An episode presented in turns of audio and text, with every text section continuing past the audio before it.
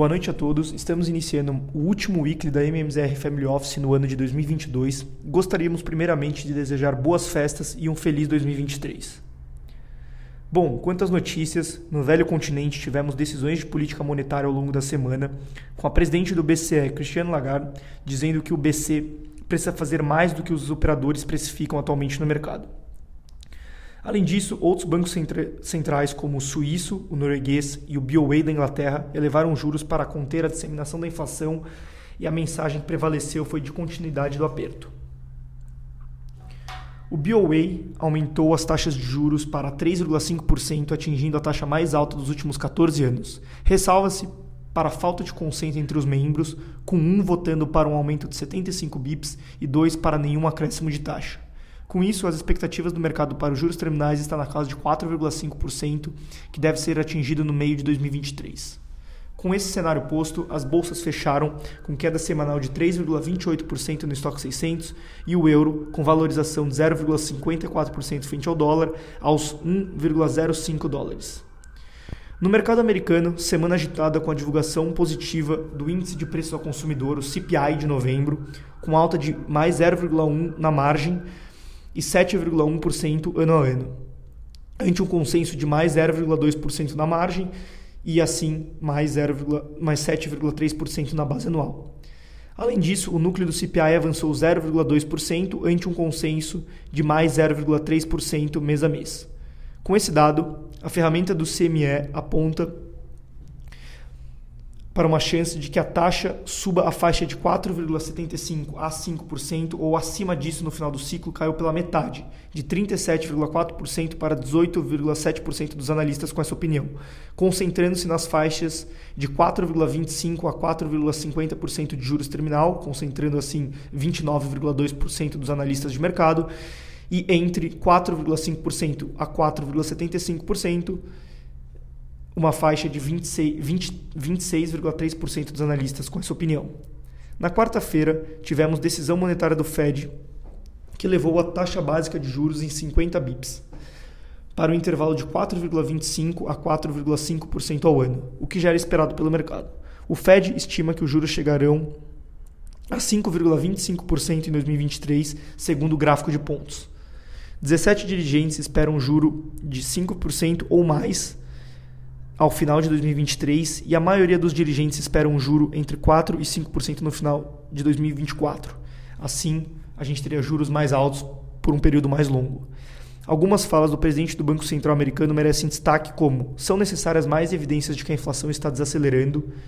a política monetária tem que ser restritiva o suficiente para trazer a inflação para a meta de dois por cento e, por último, o desemprego segue perto das mínimas e os salários ainda apresentam forte alta. Tais falas deixaram um tom mais hawkish no mercado, com a leitura de corte de juros mais distantes, impactando as bolsas americanas que fecharam a semana em queda de dois vírgula trinta e oito por cento no S e P quinhentos a três mil oitocentos e quarenta pontos, a Nasdaq caindo três vírgula zero cinco por cento e o Dow Jones caindo um vírgula noventa e sete por cento na semana.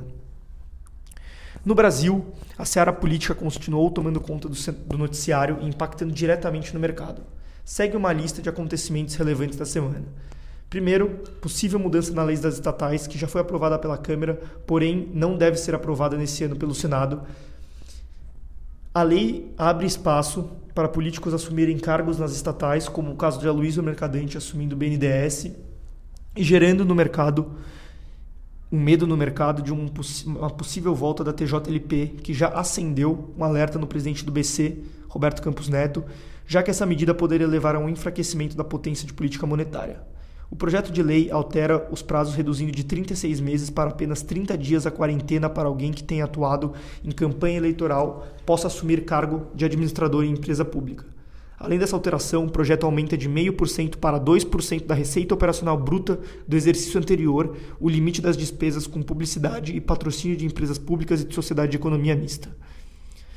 Segundo tópico relevante foi o Rodrigo Pacheco dizendo a Arthur Lira que o Senado não aprovará uma mudança na Constituição para dar mandato vitalício aos ex-presidentes da República.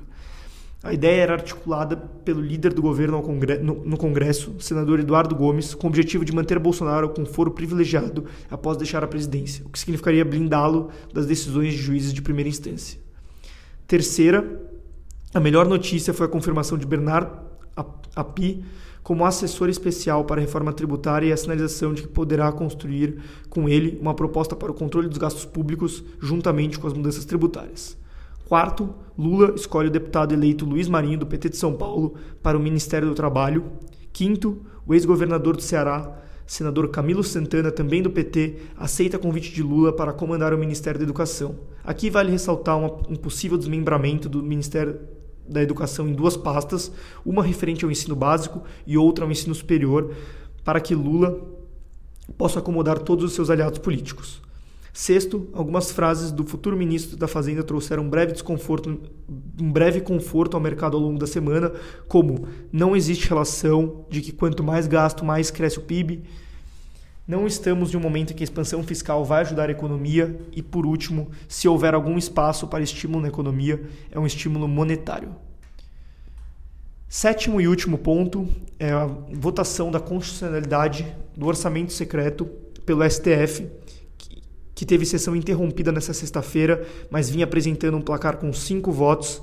eh, contra o orçamento secreto e quatro votos a favor, mas com certas restrições. Faltam os votos do Gilmar Mendes e do Lewandowski, que vão ser retomados. A sessão vai ser retomada na segunda-feira pela manhã. Em relação ao mercado, o Itaú elevou as projeções da taxa Selic no final do ano de dois mil e vinte e três de onze por cento para doze vírgula cinco por cento, com cortes só no quarto trimestre de vinte e três. E no I P C A, o Itaú corta a projeção de dois mil e vinte e dois de cinco vírgula oito por cento para cinco vírgula seis por cento e eleva a de dois mil e vinte e três de cinco por cento para cinco vírgula sete por cento. A projeção do P I B de dois mil e vinte e três teve uma melhora marginal de zero vírgula sete por cento para zero vírgula nove por cento, com estímulos fiscais e safras melhores no agro. O dólar recuou nesta sexta-feira, com investidores embolsando parte da alta recente, em meio às notícias de que a P E C de transição subiu no telhado da Câmara e a votação para alterar a lei das estatais no Senado deve ficar para o ano que vem. Se confirmada a tendência de fracasso nos dois casos, o risco fiscal tende a diminuir, já que o plano B da P E C seria uma medida provisória com menor impacto. O Ibovespa fecha aos cento e dois mil oitocentos e cinquenta e cinco pontos, com queda semanal de quatro vírgula trinta e quatro por cento, e o dólar fecha na casa de cinco, dos cinco vírgula trinta e um por cento, com valorização semanal de um vírgula quarenta e um por cento. Por hoje é só, uma boa noite a todos e boas festas.